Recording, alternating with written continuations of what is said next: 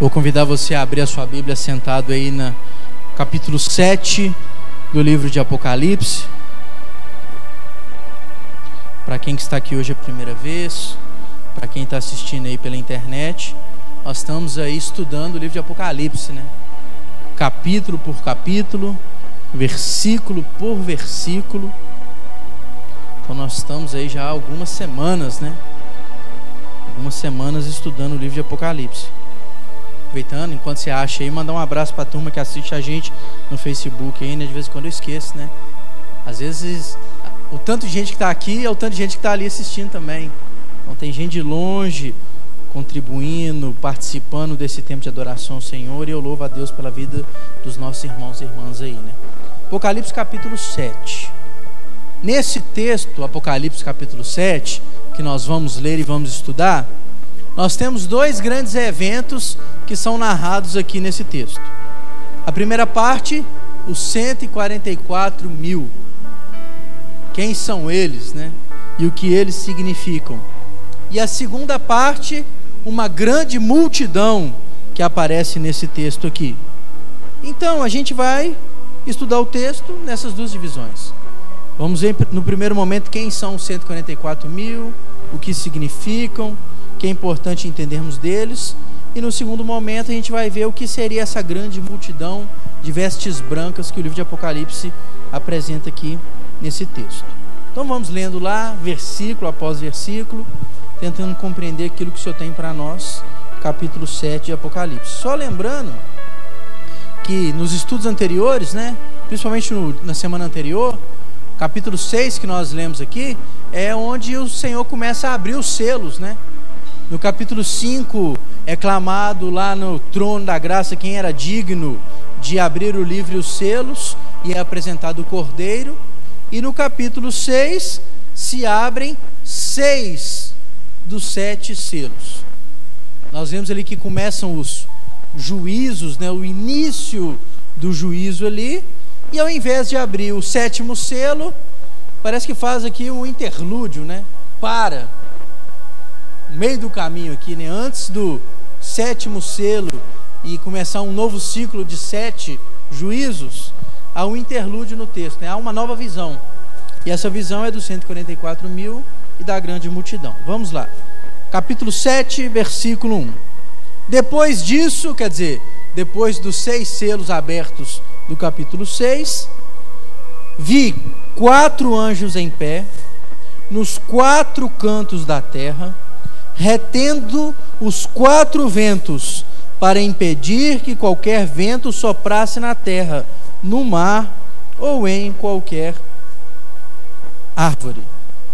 Quatro anjos, quatro cantos, quatro ventos. Primeira coisa, gente, o texto aqui não está dizendo que a terra é quadrada, não. Né? Ah, a terra tem quatro cantos, então a terra é quadrada. Está todo mundo errado e a Bíblia está certa. Não é isso, não, gente. Isso é uma figura de linguagem. Até hoje, né? A gente fala isso. Às vezes você tem um lugar arredondado, você fala canto. É uma imagem. Quatro cantos da terra quer dizer, os anjos estavam na terra toda. Eles estavam cobrindo toda a terra. E era interessante, né? Se a linguagem é quatro cantos, vai ser também quatro ventos. Quer dizer, os anjos, os mensageiros de Deus, interromperam o vento na terra. O vento é interessante. O vento para a cultura dos judeus, ele era tanto positivo quanto negativo. O vento é positivo na medida que ajuda na navegação.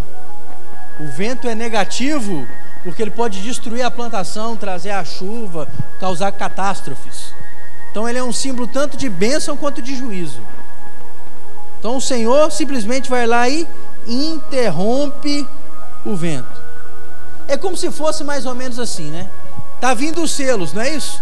Primeiro selo, segundo selo, terceiro selo, quarto selo, quinto selo, sexto selo, os anjos. Para aí. Para aí.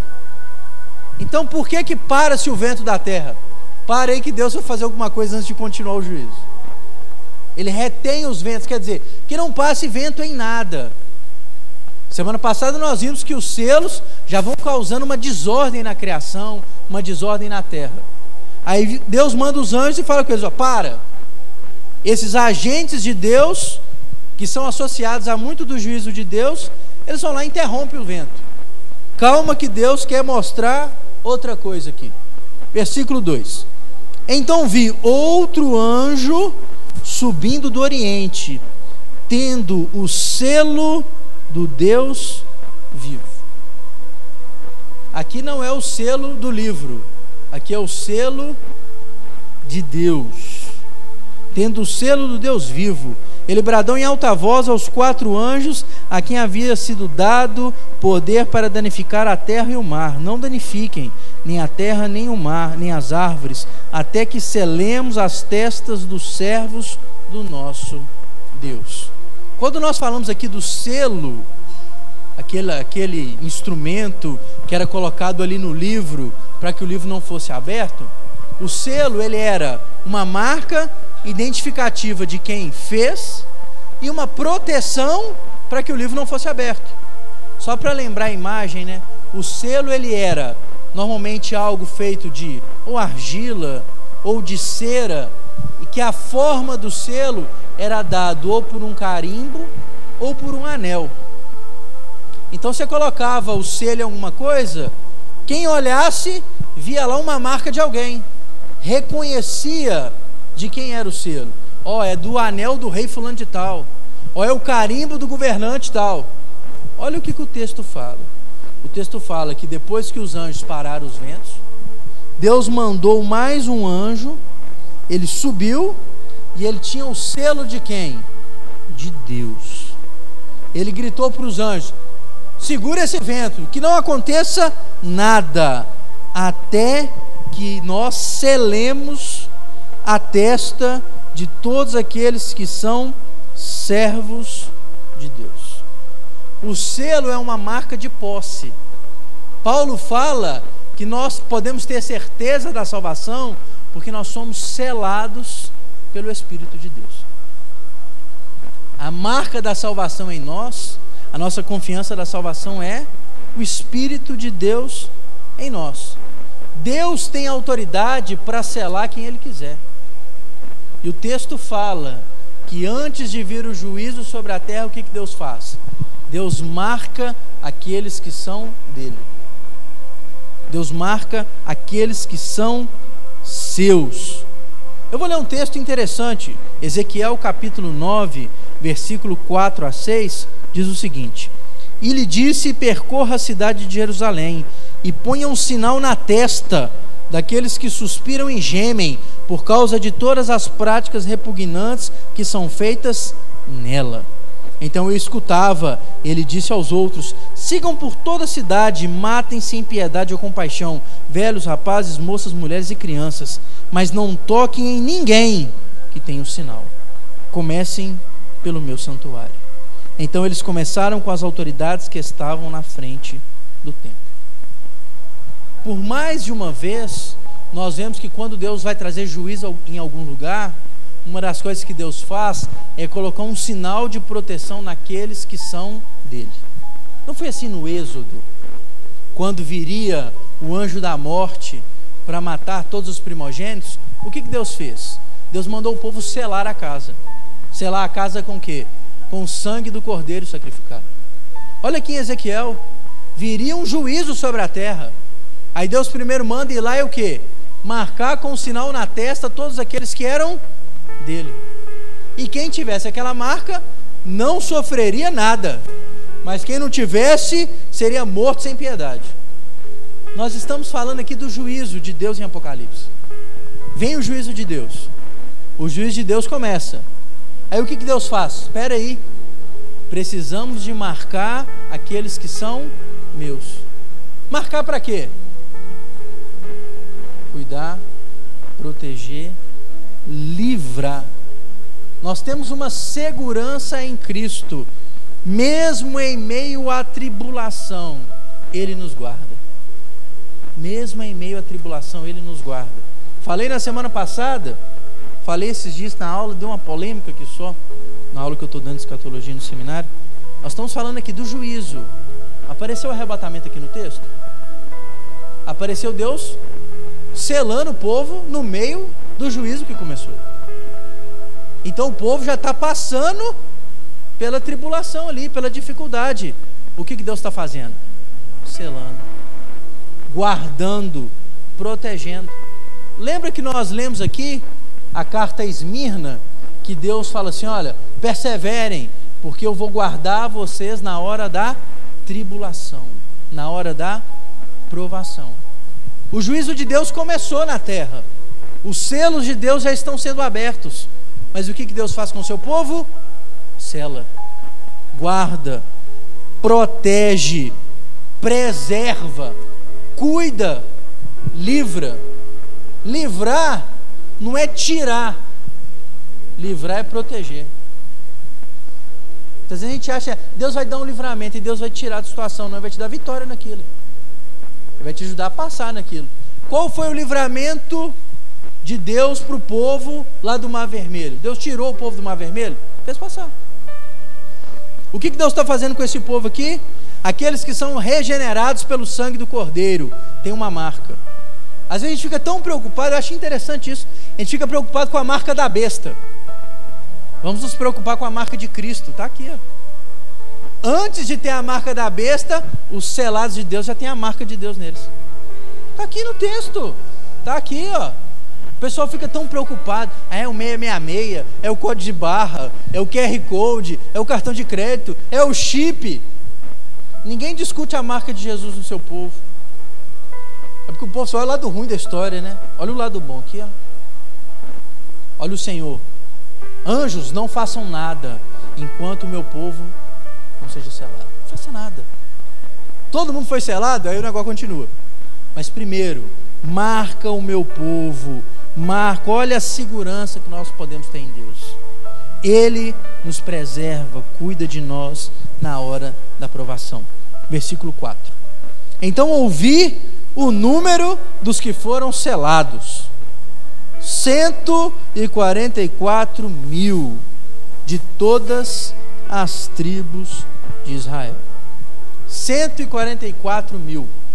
Isso dá pano para a manga. 144 mil. Por quê? Por dificuldade de entendimento. Então nós temos um grupo religioso que um grupo religioso que no seu início, no início do século 20, 1900 e pouquinho, eles defendiam a tese que só eles eram 144 mil. Só eles. Só que aí o grupo cresceu, cresceu, cresceu, passou de 144 mil. Aí tiveram que ir lá e mudar a teoria deles, porque tinha gente no meio deles que não era 144 mil já, né? Aí eles mudaram. Por dificuldade de entendimento. Aí a gente que fala, não, 144 mil são 144 mil judeus que nunca casaram, de todas as tribos de Israel. Nós estamos aprendendo aqui que Apocalipse é um texto simbólico. Então não é porque fala 144 mil, quer dizer que Deus vai contar 144 mil pessoas. Não. O que, que o 144 mil aqui quer dizer? Muito. É um símbolo de totalidade. Totalidade. A conta aqui, 144 mil, é 12 vezes 12 vezes mil. Nós já vimos aqui o número 12 uma vez.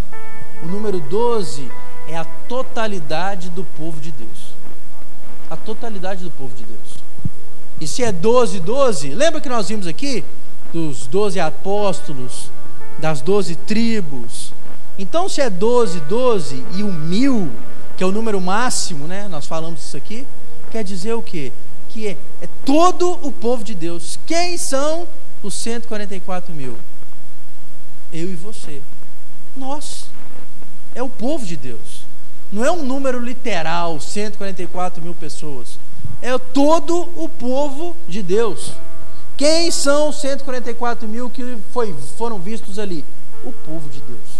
Aí você pode falar, mas pastor, tem uma lista da tribo? Tem. Versículo 5. Vamos ver lá. Versículo 5. Da tribo de Judá, selados 12 mil. Da tribo de Ruben, 12 mil da tribo de Gade, 12 mil. Da tribo de Asher, 12 mil. Da tribo de Naphtali, 12 mil. Da de Manassés, 12 mil. Da de Simeão, 12 mil. Da de Levi, 12 mil. Da de Isacar, 12 mil. De Zebulon, 12 mil. Da tribo de José, 12 mil. e da tribo de Benjamim, 12 mil. Aí você pode falar assim, mas tem que ser judeu, né? Porque olha aí, tribo por tribo, 12 mil pessoas. Essa lista aqui tem problema. Tem alguns problemas. Sabe por quê? Tá faltando tribo aqui. Ó. Tá faltando tribo. Mas não tem 12? Tá faltando. Vai lá no Antigo Testamento e vê se você encontra lá, por exemplo, tribo de José. Tem tribo de José entre as 12 tribos de Israel? Não. Tem a tribo de Efraim e Manassés, que são os dois filhos de José. Então já está faltando uma tribo aqui, que é a tribo de Efraim. Mas a de Manassés tem. Então está faltando a de Efraim. Em vez de Efraim, colocar José. A tribo de Levi está aqui, que não era contado. Você lembra? Que os levitas não eram contados? Está aqui. Tem uma outra tribo, que é a tribo de Dan. Também não aparece aqui. Também não aparece aqui. Por que isso? Eu estava dando uma pesquisada. Por que, que essa lista é uma lista diferente da lista do Antigo Testamento? Faz muito sentido. Não é só o povo de Deus? Os 144 mil não são o povo de Deus? A tribo de, Efra... a tribo de Efraim foi contaminada com a idolatria.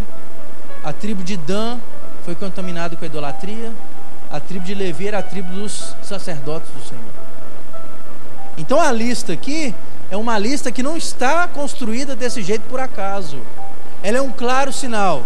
Quem são os selados? Cada um daqueles que Deus escolheu. Cada um daqueles que servem verdadeiramente o Senhor. Aqueles que são que seguiram a apostasia foram excluídos.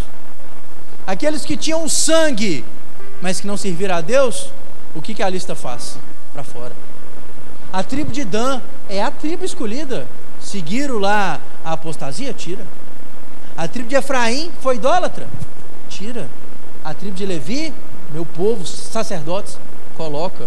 Porque se o 12 aqui, vezes 12, é a totalidade do povo de Deus, essa lista mostra o perigo de servir a Deus só de boca mostra o perigo de achar que, pelo simples fato de você ser da linhagem de crente, você vai ser 144 mil. Não vai, não.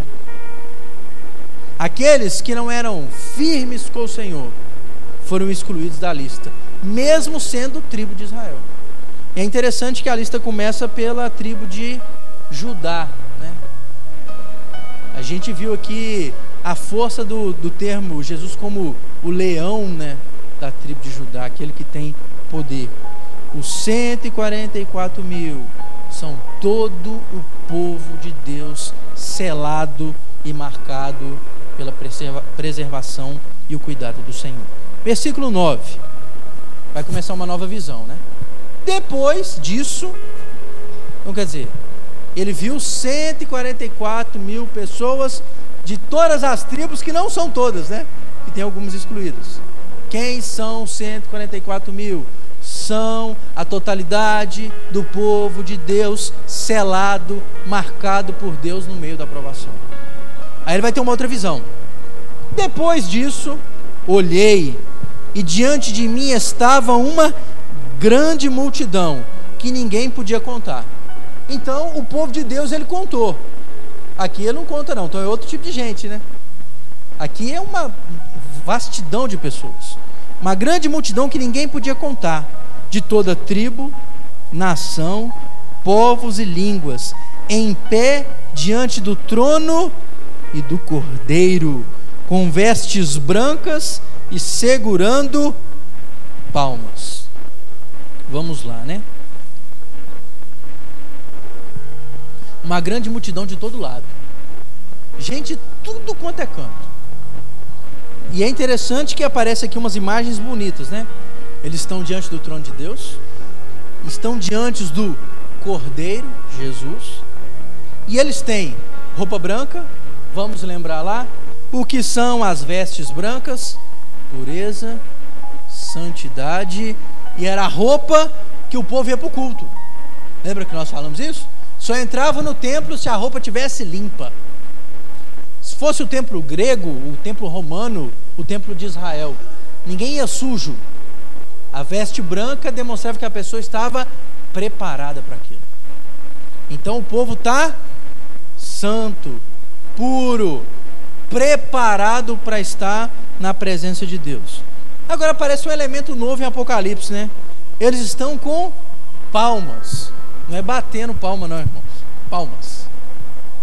Tem outra versão que fala que eles estão com ramos de palmeira. Isso aqui é bem interessante.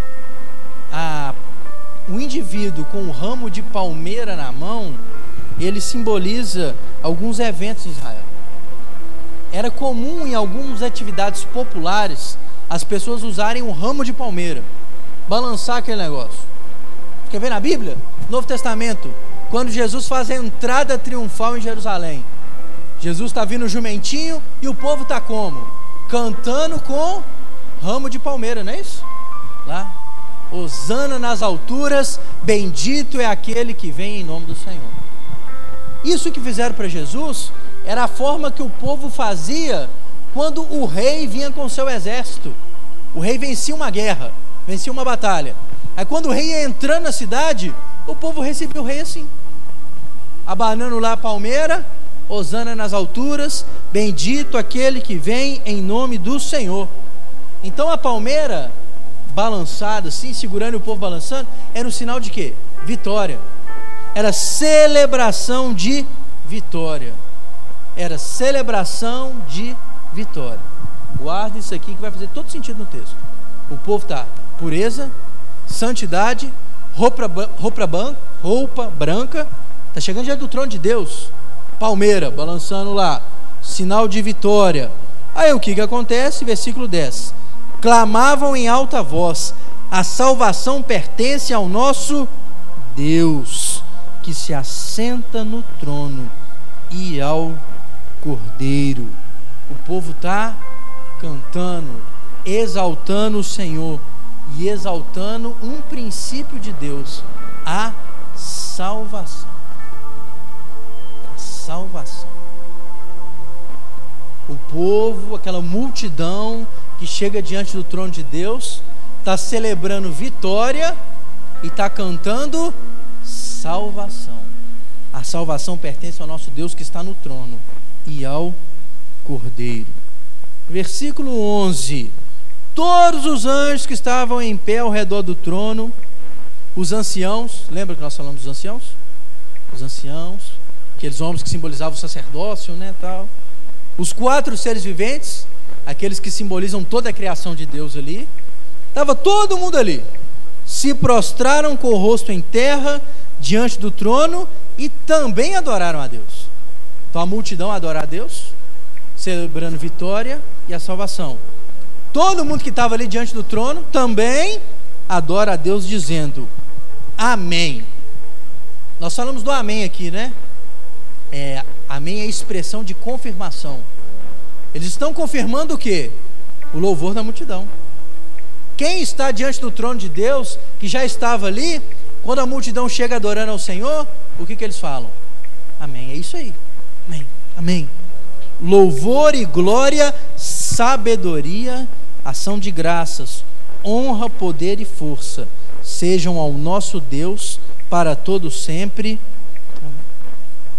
Eles reconhecem e completam, né?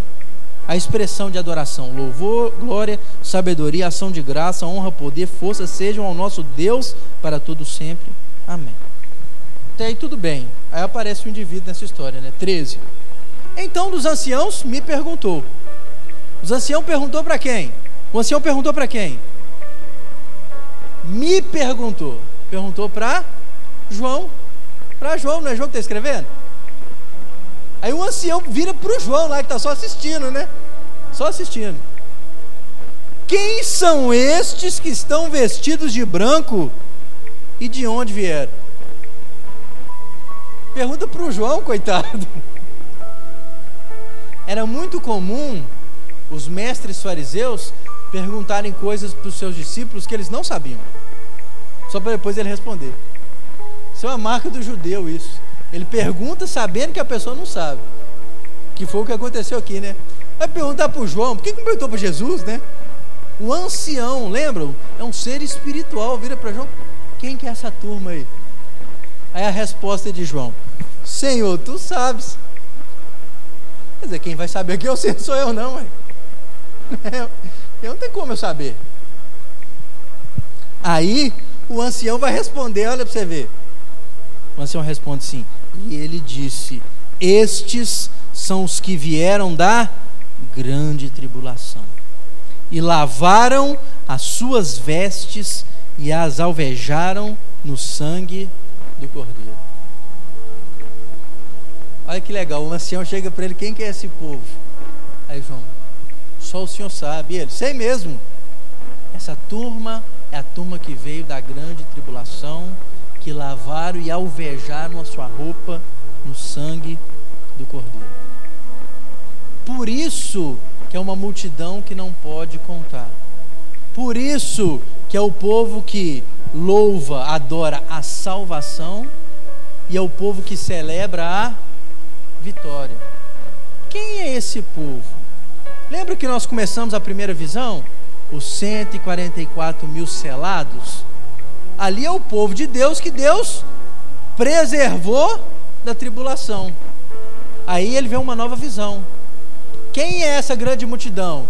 É o povo que pinou na tribulação, mas que durante a tribulação foi salvo que se encontrou com Jesus em meio da tribulação. Por isso que eles entram no trono de Deus com o ramo de palmeira. Eles conseguiram vencer a tribulação.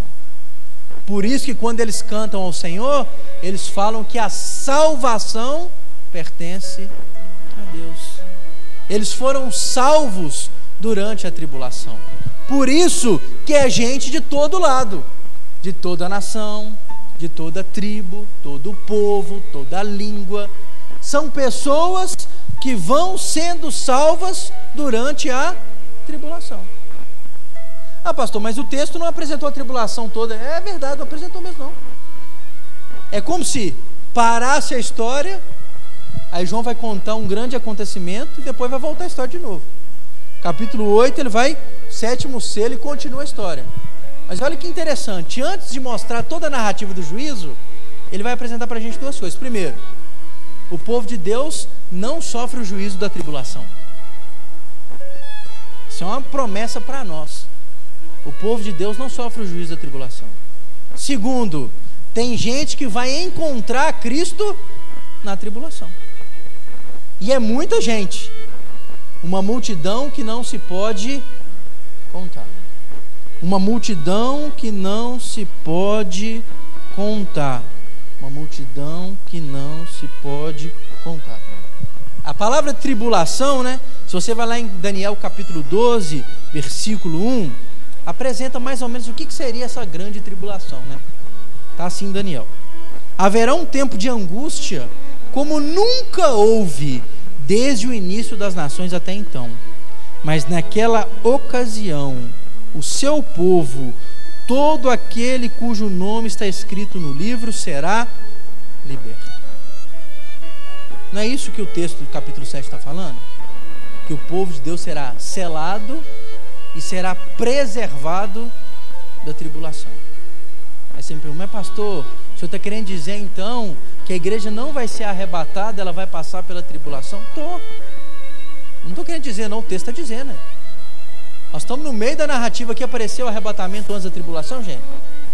Apareceu Deus selando o povo. E pelo contrário, né? apareceu é durante a tribulação gente sendo salva. Uma multidão sendo salva durante a tribulação. Aí você me fala, mas já vi tanto filme, já vi tanto livro, já vi tanta gente falar do arrebatamento antes da tribulação. Nós estamos lendo a Bíblia, não é? Não estamos lendo a Bíblia? Nós estamos lendo o texto. O que, que o texto está falando aqui? O texto está falando que as pessoas, o povo de Deus está sendo selado quando o juízo já começou. E Deus fala, eles estão sendo selados para que nada aconteça com eles. E depois, num outro momento, né? O texto está falando de gente que está sendo salva durante a tribulação. Quem é essa turma que está vindo aí de branco? Esse povo foi o povo salvo durante a grande tribulação. Há uma incoerência quando se afirma o arrebatamento antes da tribulação, porque as pessoas apregou o seguinte: que a igreja vai ser arrebatada antes da tribulação e o Espírito Santo sobe junto com a igreja. Como é que eu vou ter conversão durante a tribulação sem a igreja e sem o Espírito Santo? As pessoas falam assim, não, mas vai ser muito difícil. Eu falei, não, então você está me ensinando duas coisas. Está ensinando que Jesus vai buscar o povo e a, pessoa ainda tem uma nova oportunidade? Se toda a igreja subiu e você ficou, o que, que você vai tentar fazer? Perseverar para você na, na segunda vez subir, né? Então Deus está te dando uma segunda chance. A tribulação vai ser quase um purgatório, né? Outra coisa, como é que a pessoa vai ser salva sem o Espírito Santo? Aí vai ser salvo pela obra? Rasga Efésios, que Paulo fala que a salvação é só pela graça por meio da fé e não é por obras. Então, para ser uma teoria bíblica, uma doutrina bíblica, tem que casar tudo, né? Tem que estar tá tudo certinho. Salvação é só pela obra do Espírito, é pela fé. O que a Bíblia fala é que durante a tribulação, o que Deus vai fazer com o seu povo? Cuidar. Não foi assim no Egito? Vinham as pragas do Egito. O povo hebreu sofria alguma delas? Veja lá no Êxodo se alguma praga do Egito pegou no povo de Israel. E quando foi a mais forte delas, Deus foi lá e mandou selar o povo para não ter problema. Você pega o juízo de Apocalipse, é idêntico ao juízo do Êxodo. E da mesma maneira, Deus só vem libertar depois que todo juízo acontece. E Deus cuida do seu povo.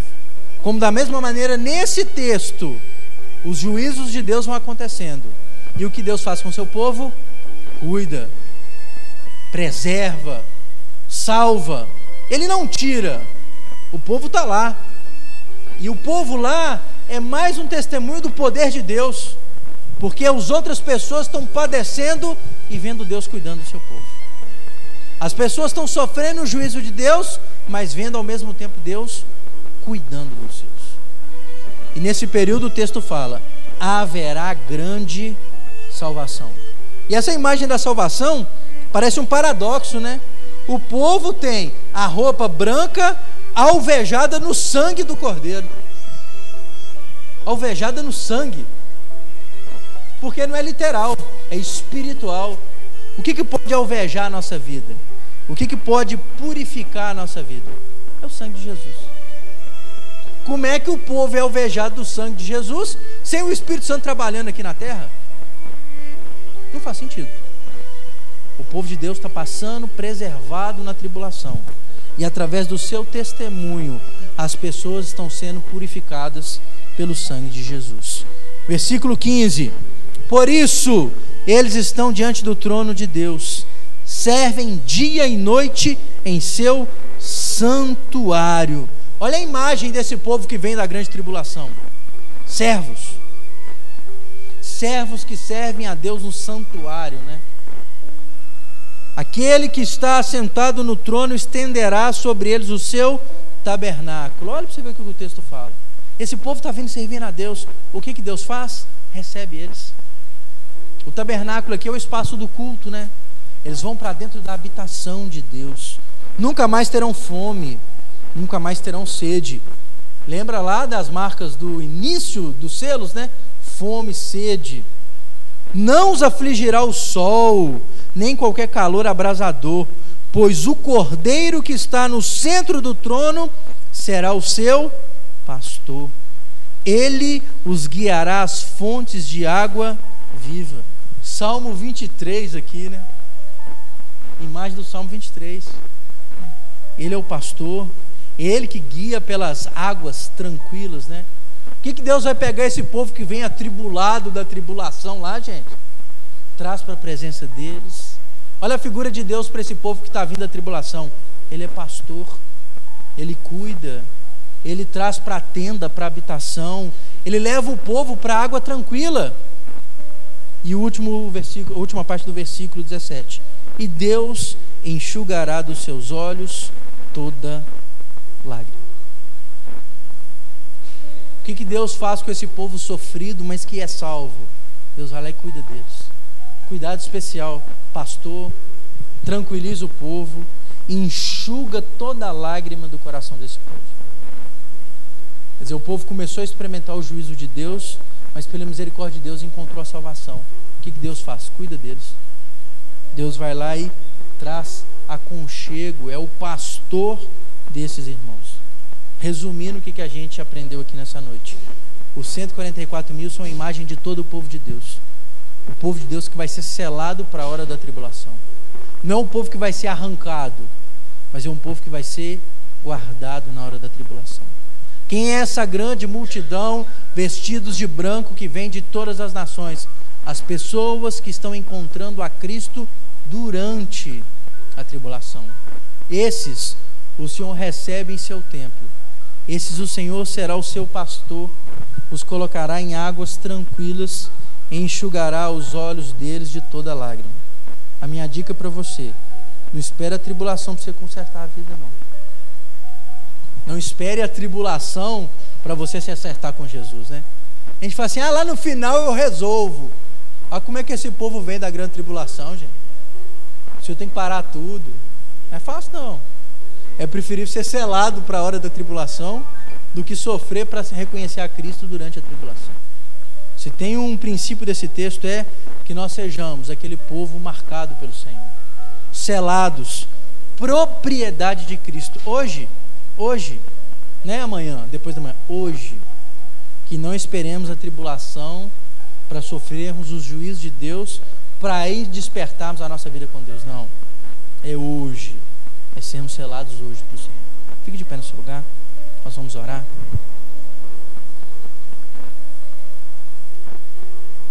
Obrigado, Deus, pela oportunidade de estudar a tua palavra. O que nós queremos é aprender a tua verdade. A gente não quer aprender uma mera doutrina para defender uma tese. A gente quer estudar a tua palavra. A tua palavra nos ensina que, se for a grande tribulação, nós, o teu povo, seremos selados, guardados, preservados. Não é a marca da promessa para receber uma vitória, é a marca do cuidado, a marca do testemunho. Que nós sejamos esses que nós sejamos esses. se for na nossa geração, que nós sejamos os selados pelo Senhor. E que só possa ter, meu Deus, misericórdia e graça daqueles que, por rebeldia de coração, acabam esperando a tribulação para se colocarem diante do Senhor. Mesmo com a certeza que o Senhor cuidará, meu Deus, desses, nós não queremos isso. Nós queremos ser contados entre os 144 mil. O teu povo, selado e guardado, Deus, da hora da provação. Que essa oração seja uma decisão diária, Pai.